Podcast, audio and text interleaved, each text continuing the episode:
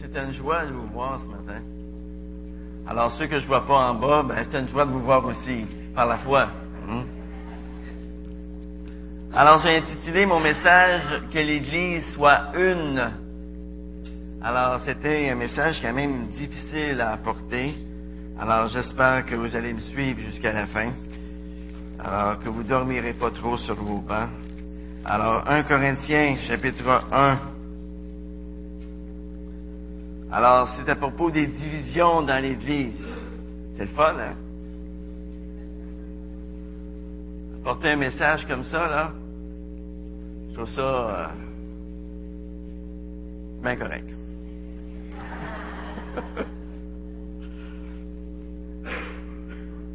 « 1 Corinthiens chapitre 1, verset 10. Verset 10. Je vous exhorte, frères, par le nom de notre Seigneur Jésus-Christ, tenez tous le même langage, qu'il n'y ait pas de division parmi vous, mais soyez en plein accord dans la même pensée et dans la même opinion. Car, mes frères, j'ai appris à votre sujet par les gens de Chloé qu'il y a des discordes parmi vous. J'entends par là que chacun de vous moi, je suis de Paul. Et moi d'Apollos. Et moi de Céphas. Et moi de Christ. Christ est-il divisé? Est-ce que Paul a été crucifié pour vous? Ou bien est-ce au nom de Paul que vous avez été baptisé? Je rends grâce de n'avoir baptisé aucun de vous, excepté Crispus et Gaius ainsi, personne ne peut dire que vous avez été baptisé en mon nom. J'ai encore baptisé la famille de Stéphanas. Du reste, je ne sais pas si j'ai baptisé quelqu'un d'autre. Car le Christ ne m'a pas envoyé pour baptiser, mais pour annoncer l'Évangile. Et cela sans la sagesse du langage, afin que la croix du Christ ne soit pas rendue vaine. Père éternel, merci pour ta parole de ce matin, qui nous rappelle les dommages que peuvent causer les divisions parmi nous. Seigneur, euh, je te prie afin que tu nous unisses toujours davantage les uns aux autres, que ton corps soit glorifié dans toute cette région de Saint-Hyacinthe. Seigneur, merci, merci pour le privilège, encore une fois ce matin, de pouvoir ouvrir ta parole devant mes frères et sœurs. Et Seigneur, je te prie afin que tu nous bénisses ensemble. Au nom de Jésus. Amen.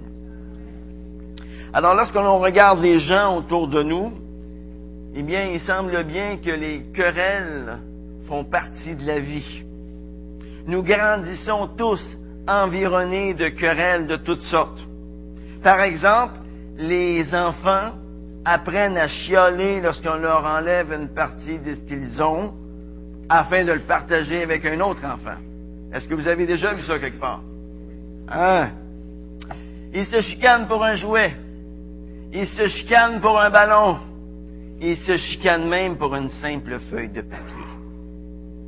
Et ensuite, lorsqu'ils vieillissent, bien, ils se chicanent pour être reconnus dans l'équipe de baseball ou de football ou de hockey Ensuite, ils se chicanent en affaires, ils se chicanent en politique, et ainsi de suite jusqu'à la fin de leur jour.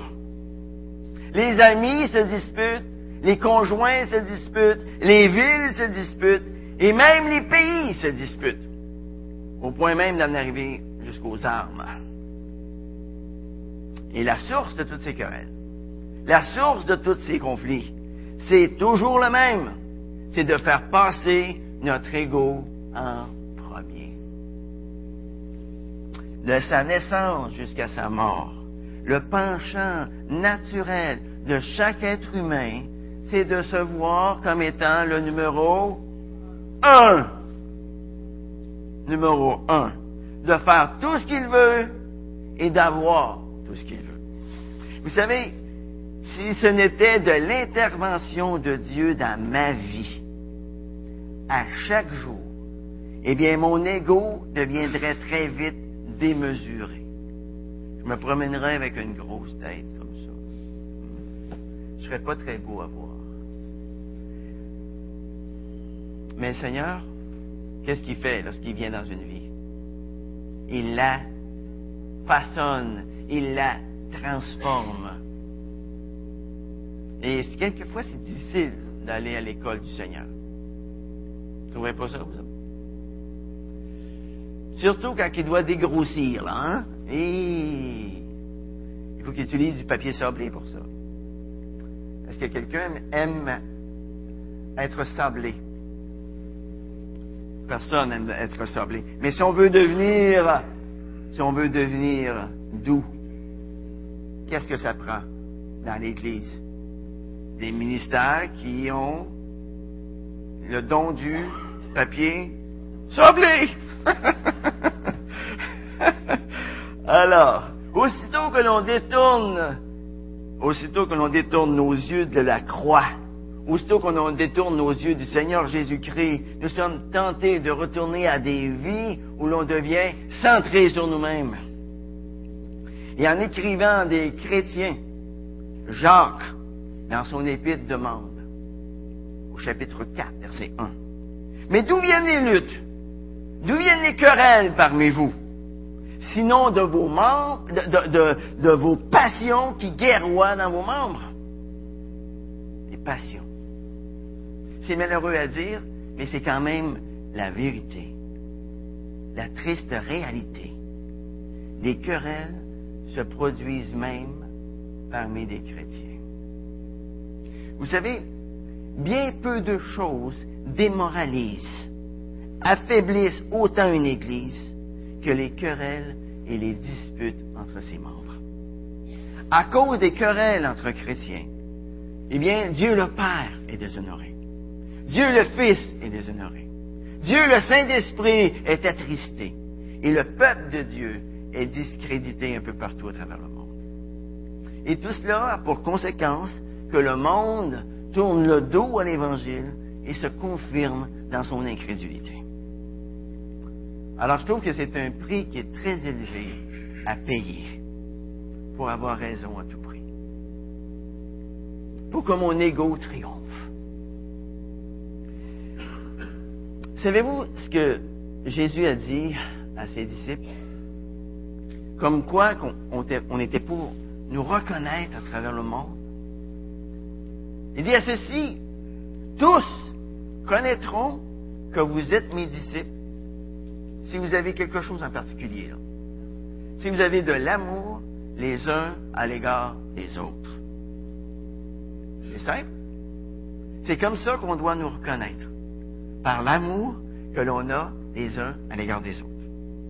Mais comment faire pour que cet amour soit manifesté parmi nous? Eh bien, vous remarquerez que la première chose dont l'apôtre Paul exhorte les croyants de Corinthe, c'est de travailler sur l'unité entre eux. Travailler sur l'unité entre eux. Pas d'unité, pas d'amour. Pas d'amour. L'apôtre Paul avait compris que l'unité entre les chrétiens, c'est une question de vie ou de mort pour une église locale.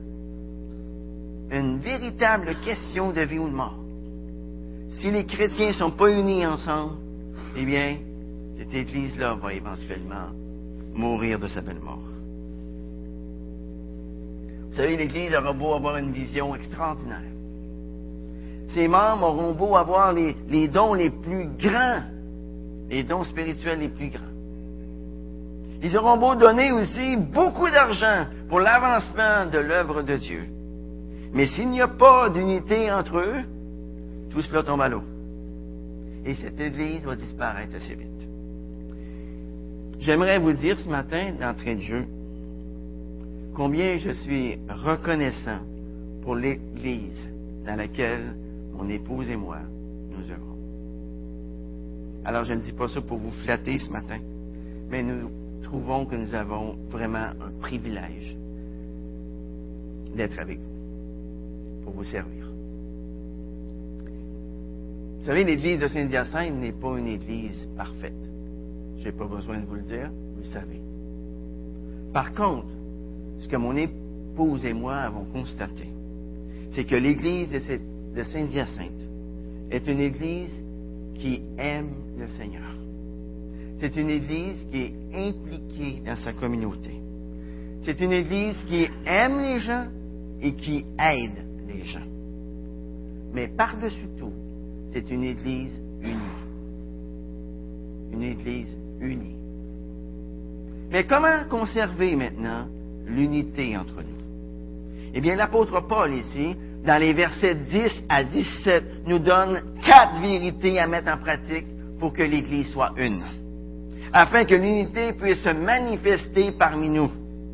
Et ma prière ce matin, c'est que chacun d'entre nous, nous laissions pénétrer dans nos cœurs chacune de ces quatre vérités, afin que notre Église reste unie.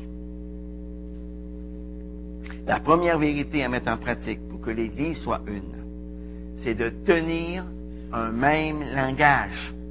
On voit ça au verset 10. C'est d'être d'un commun accord quant aux doctrines essentielles de la Bible. Hein? Au verset 10, il dit, je vous exhorte, frères, par le nom de notre Seigneur Jésus-Christ, tenez tous le même langage, qu'il n'y ait pas de division parmi vous, mais soyez en plein accord, dans la même pensée et dans la même opinion. Par expérience, je crois que je n'ai jamais vécu de moment de communion aussi précieux dans ma vie chrétienne que les moments que j'ai pu avoir avec d'autres chrétiens qui partageaient leur enthousiasme à propos de Dieu. Sur qui il est et sur tout ce qu'il a fait pour nous. Et plus l'accord doctrinal était profond entre nous à ce moment-là, et bien plus la joie était grande. Pour qu'une Église soit spirituellement en santé, pour qu'une Église vive dans l'harmonie, pour qu'elle soit efficace, eh bien l'unité doctrinale doit régner au sein de cette Église. Dieu n'est pas un Dieu de contradiction. Dieu n'est pas un Dieu de confusion. Sa parole ne se contredit pas. Et l'unité entre nous doit s'appuyer clairement et complètement sur la parole de Dieu. Que ce soit dans le Nouveau Testament ou dans l'Ancien Testament, la Bible nous exhorte tous à tenir un même langage, à être unis. Par exemple, dans Actes chapitre 4, verset 32, la parole de Dieu nous dit que la multitude de tous ceux qui avaient cru n'était qu'un cœur et qu'une âme. Ils étaient unis entre eux, ces gens-là. Dans Romains 15, versets 5 à 6, la parole de Dieu nous dit d'avoir les mêmes attentions les uns à l'égard des autres. Selon le Christ Jésus, afin que d'un commun accord, d'une seule voix, nous puissions glorifier Dieu. Voyez, l'unité entre eux, l'unité entre nous, a pour effet de glorifier Dieu. Dans le psaume 133, verset 1, un des psaumes les plus petits, hein, la parole de Dieu nous dit qu'il est agréable, qu'il est doux pour des frères de demeurer ensemble. Qu'est-ce que ce verset-là nous dit? Il décrit tout simplement la valeur extraordinaire de l'harmonie et de l'unité que le peuple de Dieu peut expérimenter lorsqu'il vit en communion intime avec Dieu. Vous savez, lorsque Paul parle de l'unité ici, il est en train de parler de l'unité intérieure par laquelle chaque vrai croyant est lié à tout autre vrai croyant. Il y a une unité entre nous. Je partageais tantôt dans ma classe d'école du dimanche que partout où vous allez, vous allez commencer. Mon épouse et moi, on a eu le privilège d'aller dans l'Ouest. Et lorsqu'on rencontrait des chrétiens, ça se voyait. Et au bout de cinq minutes de conversation, qu'est-ce qui se passait? Il y avait une communion entre nous, semblable à celle qu'on aurait pu avoir avec des personnes qu'on avait, aurait connues depuis 25 ans. Et c'est tout à fait normal. Pourquoi? Nous sommes frères et sœurs. Tout simplement. Tout simplement. C'est Christ qui nous unit, les amis. Vous savez, c'est pour cette unité entre ses disciples, pour que cette unité s'accomplisse, que Jésus a prié si instamment dans la chambre haute, tout juste avant d'aller à la croix. Tournez avec moi dans Jean. Gardez votre doigt dans un Corinthien. Et tournez avec moi dans Jean chapitre 17. On lit au verset 11. Je ne suis plus dans le monde, eux sont dans le monde.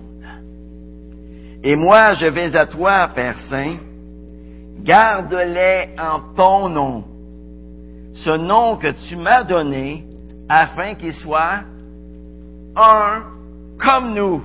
Et regardez maintenant le verset 20. Ce n'est pas pour eux seulement que je prie. Jean 17, verset 20. Ce n'est pas pour eux seulement que je prie, mais encore pour ceux qui croiront en moi par leur parole. C'est qui ça? C'est nous.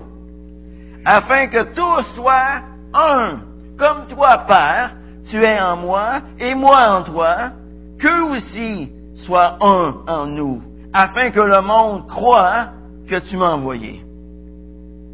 Et moi, je leur ai donné la gloire que tu m'as donnée, afin qu'ils soient un comme nous sommes un. Moi en eux et toi en moi, afin qu'ils soient parfaitement un, et que le monde connaisse que tu m'as envoyé et que tu les as aimés comme tu m'as aimé. C'est beau, hein? Nous diviser à l'intérieur du corps de Christ sur des sujets secondaires de la parole de Dieu, tels que la façon dont le Seigneur va revenir. Ça, c'est aller complètement, c'est aller complètement à l'encontre de la volonté de notre Dieu. Vous savez, Jésus-Christ a tout fait pour qu'on soit un. Il a prié pour cela, et ensuite, il est mort pour cela. Dans Philippiens chapitre 2, verset 2, la parole de Dieu nous dit d'accorder nos façons de voir, d'aspirer au même but, de travailler ensemble comme si nous avions un seul cœur une seule âme, un seul esprit. Donc, la première vérité à mettre en pratique pour que l'Église soit une et qu'elle reste unie, c'est d'être d'un commun accord quant aux doctrines essentielles de la Bible. Commun accord. La deuxième vérité à mettre en pratique pour que l'Église soit une, bien, c'est d'éviter de nous attacher à des hommes en particulier. Voici au verset 11 et 12. Car mes frères, j'ai appris à votre sujet, par les gens de Chloé, qu'il y a des discordes parmi vous. J'entends par là que chacun de vous dit, moi je suis de Paul, et moi d'Apollos, et moi de Céphas, et moi de Christ. L'apôtre Paul avait exercé son ministère à Corinthe pendant un an et demi. Il avait ensuite envoyé Apollos pour lui succéder dans le pastorat. Et de toute évidence, il y avait aussi un certain nombre de Juifs qui appartenaient à l'Église de Corinthe, qui avaient aussi reçu des enseignements de l'apôtre Pierre, qu'on appelle ici Céphas. Et très vite, eh bien, des partis, merci beaucoup ma sœur, très vite, eh bien, des partis se sont formés derrière les noms de chacun de ces, de ces hommes.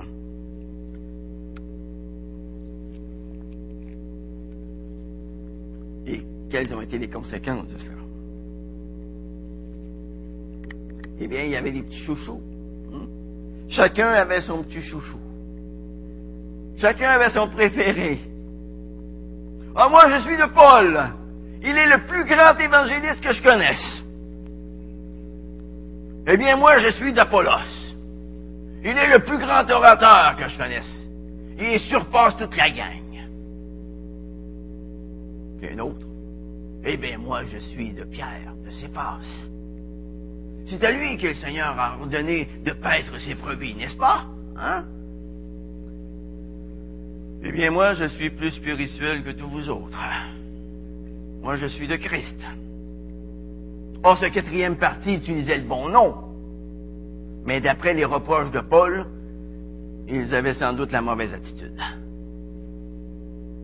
Et lorsqu'on y réfléchit un peu, on se perçoit que ce texte peut être très pertinent pour nous dans l'Église d'aujourd'hui. Ah, moi, je suis de Billy Graham.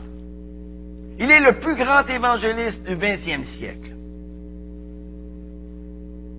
Et moi, je suis de Jean Calvin. C'est le plus grand théologien de toute l'histoire de l'Église. Suis un calviniste, moi. Hein?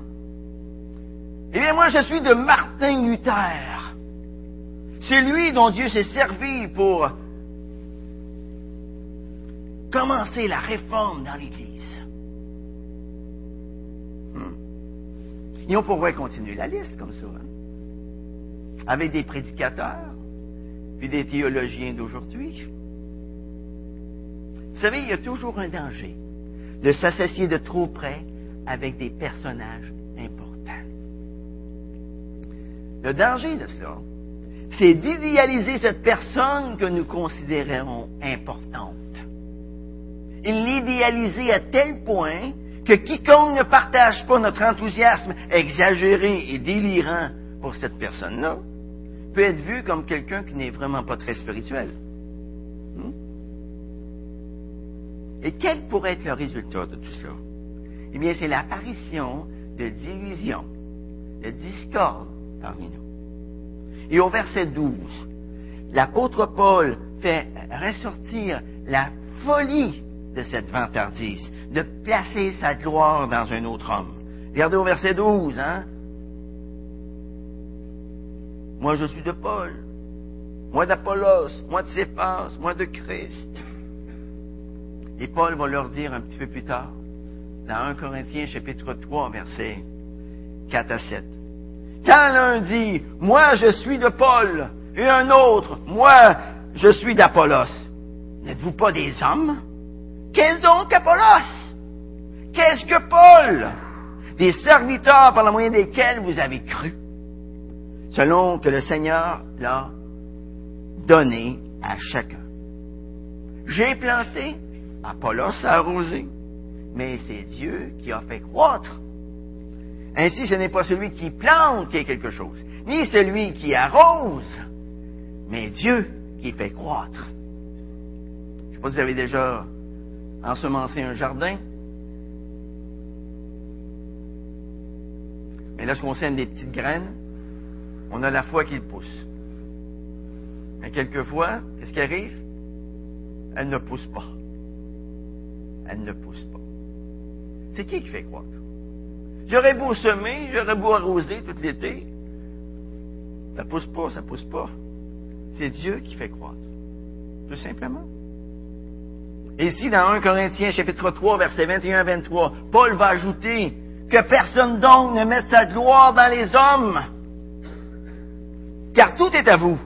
Soit Paul, soit Apollos, soit Céphas, soit le monde, soit la vie, soit la mort, soit les choses présentes, soit les choses à venir, et vous êtes à Christ.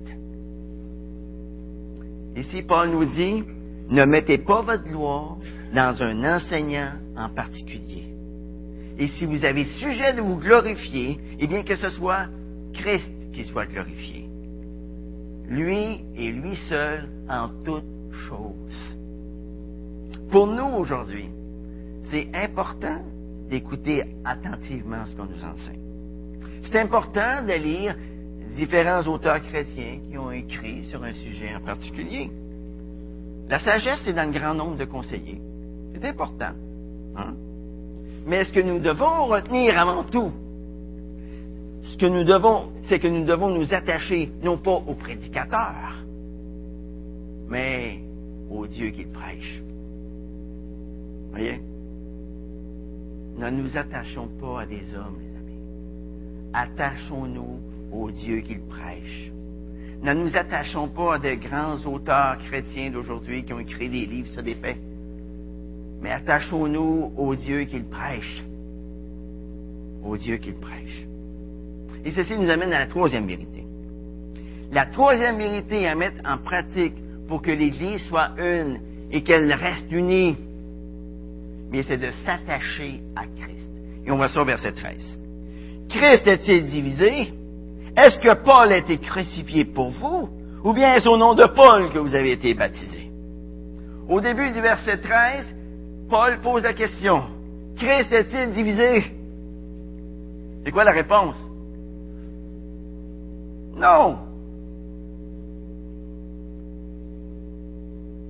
J'ai entendu une illustration intéressante cette semaine d'une personne qui croyait en Dieu, mais qui n'allait pas à l'église. Alors la personne à qui elle s'adressait lui a dit, comme ça vous croyez en un corps décapité.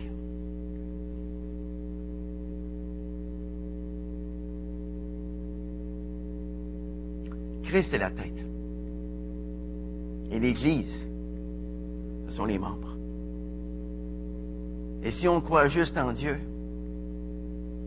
et qu'on ne va pas à l'Église, on croit en un Dieu décapité, en un corps décapité.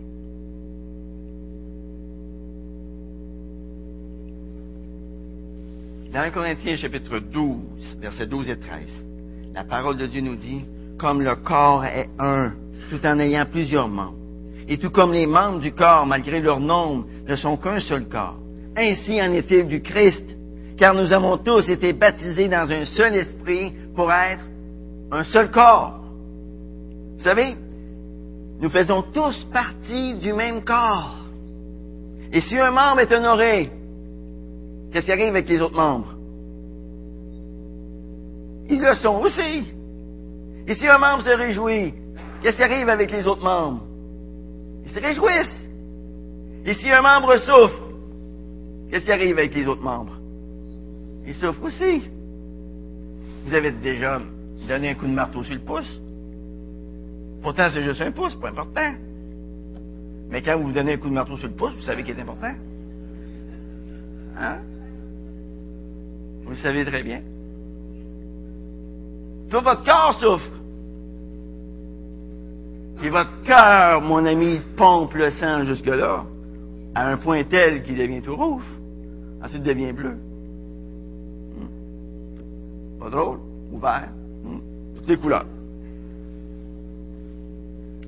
Tout comme Christ n'est pas divisé, l'Église qui représente le corps de Christ ici-bas ne doit pas être divisée non plus. C'est un tout. Nous sommes un tout, les amis. Ensuite, au milieu du verset 13, Paul va poser la question. Est-ce que Paul a été crucifié pour vous? Hein? Est-ce que Paul a été crucifié pour vous? Paul ici va agir avec beaucoup de tact.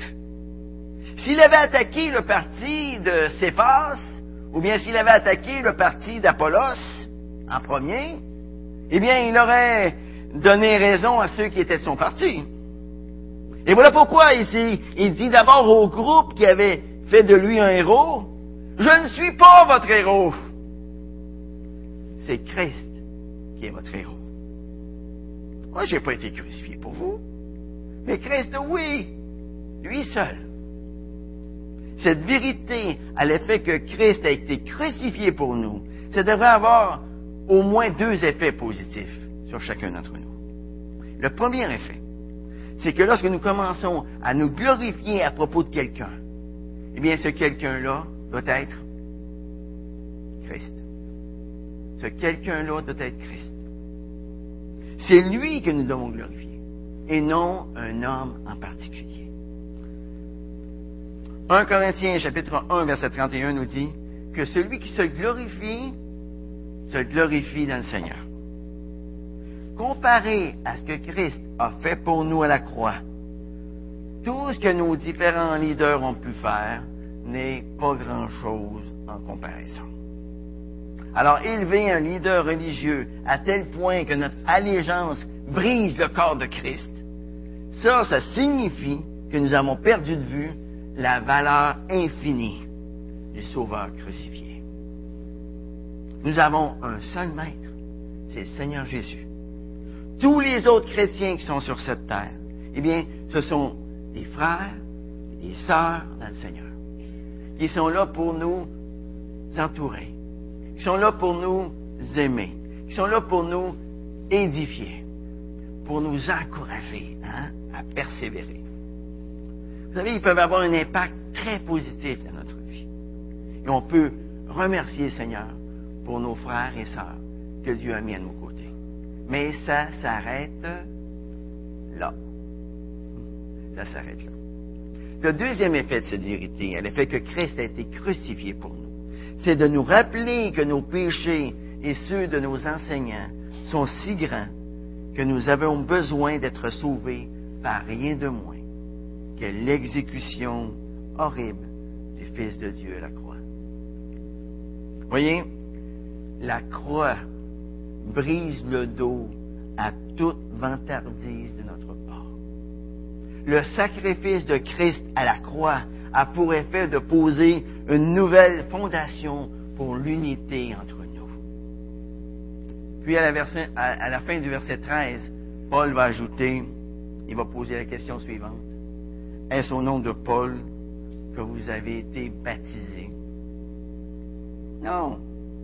C'est au nom du Père, du Fils et du Saint-Esprit, selon Matthieu 28, 19. C'est en ce nom-là que nous avons été baptisés. Au nom du Père, du Fils et du Saint-Esprit. évidemment, l'une des vantardises des partisans de Paul, c'est qu'ils avaient été parmi les premiers convertis qui étaient venus à Christ par la prédication de l'apôtre Paul. Et dans les versets 14 à 16, eh bien, Paul leur rappelle qu'il n'avait baptisé que Crispus et Gaius. Et la famille de Stéphanas. Et peut-être quelques autres, hein?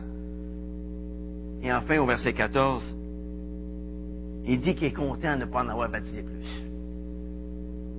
En d'autres mots, c'est pas une grosse affaire de savoir qui vous a baptisé.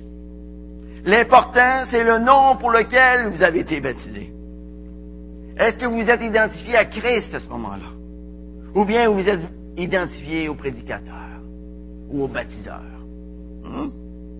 La vraie signification de notre baptême était de mourir à nous-mêmes, de vivre pour celui qui est mort et ressuscité pour nous.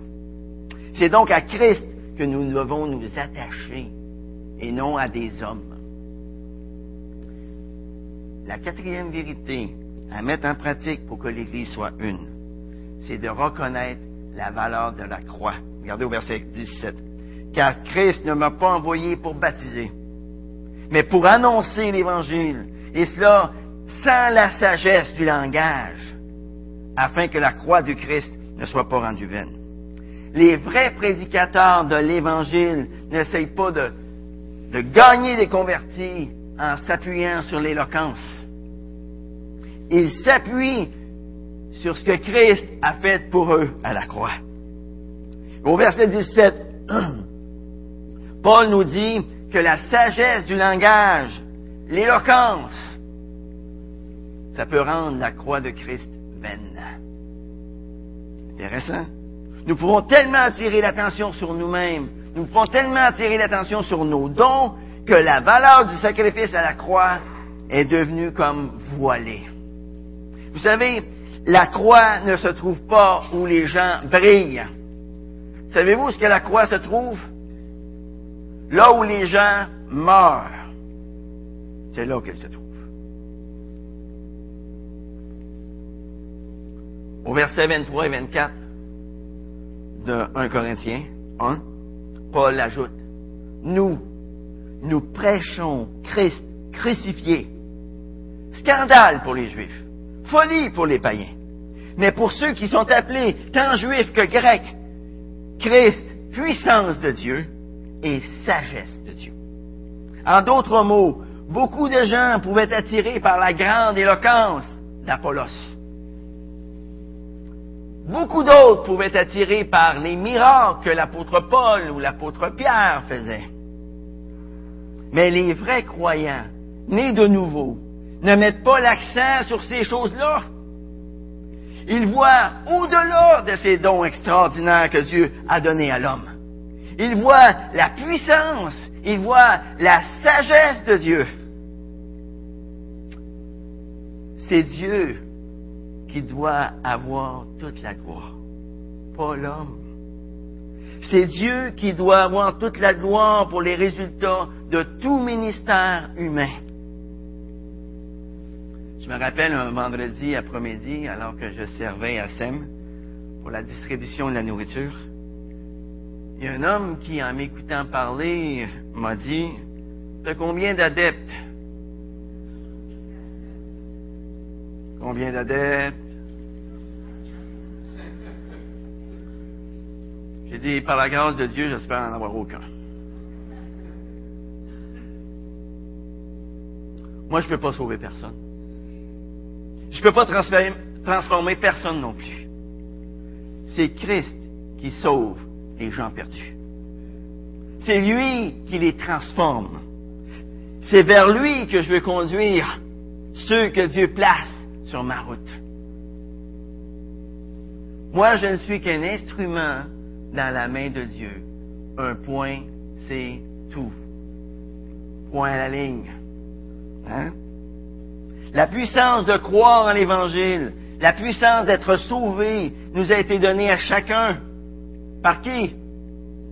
Par le Seigneur. Et voilà pourquoi c'est le Seigneur qui doit obtenir toute la gloire pour la foi des chrétiens. Pas un prédicateur, pas un évangéliste, pas un pasteur. Le miracle de la nouvelle vie d'un croyant n'est pas l'œuvre d'un homme. Et aucun homme ne devrait obtenir quelque mérite que ce soit pour cela. C'est l'œuvre du Dieu souverain qui seul peut créer un cœur nouveau. Lui seul, lui seul. Lorsque les croyants sont authentiques, lorsque les croyants sont humbles, lorsqu'ils sont doux, lorsqu'ils sont patients, lorsqu'ils démontrent de l'unité entre eux, lorsqu'ils démontrent de l'amour entre eux, savez-vous ce qui se passe? Ça, c'est le témoignage le plus puissant que l'Église peut avoir dans ce monde. Ça se voit, ça se ressent. Et les gens sont attirés par cela. Tous connaîtront que vous êtes mes disciples par l'amour que vous avez les uns à l'égard des autres. C'est ce que Jésus a dit. C'est pas ce que Gilles Tessier a dit. OK?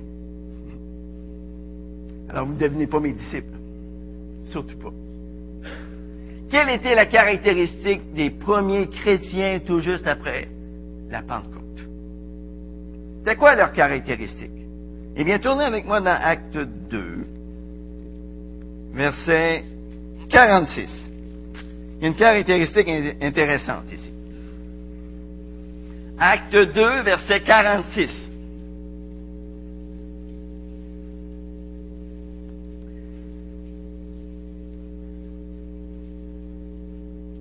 Chaque jour, avec persévérance, ils étaient au temple d'un commun accord. Ils rompaient le pain dans les maisons et prenaient leur nourriture avec allégresse et simplicité de cœur. C'est quoi la caractéristique ici? Ils étaient unis, unis ensemble. Et c'est quoi le résultat de leur unité au verset 47? Ils louaient Dieu, ils obtenaient la faveur de tout le peuple, et le Seigneur ajoutait chaque jour à l'Église ceux qui étaient sauvés. Un jour, un homme, un père demandait à son fils de briser un paquet de petits bâtons qui étaient liés, bien serrés ensemble. Et un peu plus tard, le père est retourné voir son fils. Et là, il l'a trouvé découragé, frustré. Il avait fait tout ce qu'il pouvait pour briser ce paquet de bâtons, mais sans obtenir aucun succès. Il l'avait lancé en l'air. Il l'avait lancé contre le mur. Il avait frappé durement du pied le paquet de petits bâtons. Mais le paquet de petits bâtons était toujours aussi intact.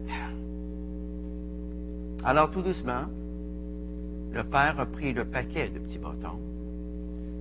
Il a délié le paquet. Et ensuite, il a pris chacun des bâtons. Puis il les a cassés, un par un. Un par un. Jusqu'à temps qu'il n'y ait plus de petits bâtons à casser. Vous savez, c'est exactement la même chose dans l'Église. Lorsque nous sommes unis, lorsque nous sommes tricotés, serrés ensemble, nous sommes forts. Mais divisés entre nous, nous devenons faibles. Et nous pouvons tomber et être brisés très facilement. Le message de la croix, c'est le message qui est capable d'unir les croyants ensemble, les tricoter serrés. Hein? Les amis, ne perdons jamais de vue qui nous sommes. Ne perdons jamais de vue à qui nous appartenons. Nous appartenons tous à Jésus-Christ. Et nous sommes devenus saints. C'est ce qu'on a vu dans le premier sermon. Hein? Nous sommes saints. Nous sommes tous précieux à ses yeux. Ça, ça veut dire une chose. C'est que la personne qui est à côté de moi, c'est qu'elle est précieuse à mes yeux aussi. Est très précieuse à mes yeux.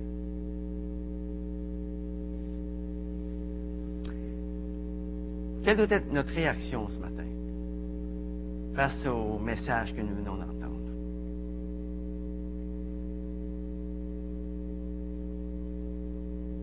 Bien, pour bien répondre à cette question, je pense qu'il faut savoir c'est quoi la raison d'être de l'Église. Peu avant son départ, dans Acte 1, verset 8, Jésus a dit à ses disciples, et vous recevrez une puissance, celle du Saint-Esprit survenant sur vous, et vous serez mes témoins. Où? À Jérusalem, dans la Judée, dans la Samarie, et jusqu'aux extrémités de la terre. Et dans Acte chapitre 26, versets 15 à 18, Paul raconte ce que Jésus lui a demandé sur le chemin de Damas. Il dit, Jésus lui a dit, je t'ai choisi du milieu de ce peuple et des païens vers qui je t'envoie, pour leur ouvrir les yeux, afin qu'ils se tournent des ténèbres vers la lumière, du pouvoir de Satan vers Dieu qu'ils reçoivent le pardon et un héritage avec ceux qui sont sanctifiés par la foi en moi. Ça, c'est notre raison d'être, les amis, en tant qu'Église. L'Église est destinée à porter la parole de vie. L'Église est destinée à la propager à travers le monde. Le Seigneur veut parler au monde. Et l'Église est le moyen par lequel Dieu parle. L'Église a la mission extraordinaire de révéler Dieu au monde qui ne, le connaît pas. Et ça, ça ne peut se faire adéquatement que si nous sommes unis les uns aux autres. À moins que nous marchions avec persévérance dans notre vie chrétienne, les yeux fixés sur Jésus. La Bible nous dit que c'est lui qui est l'auteur de la foi. Et c'est uniquement lui qui a le pouvoir de nous amener à la perfection. Alors prions. Seigneur, tu nous as le plus grand des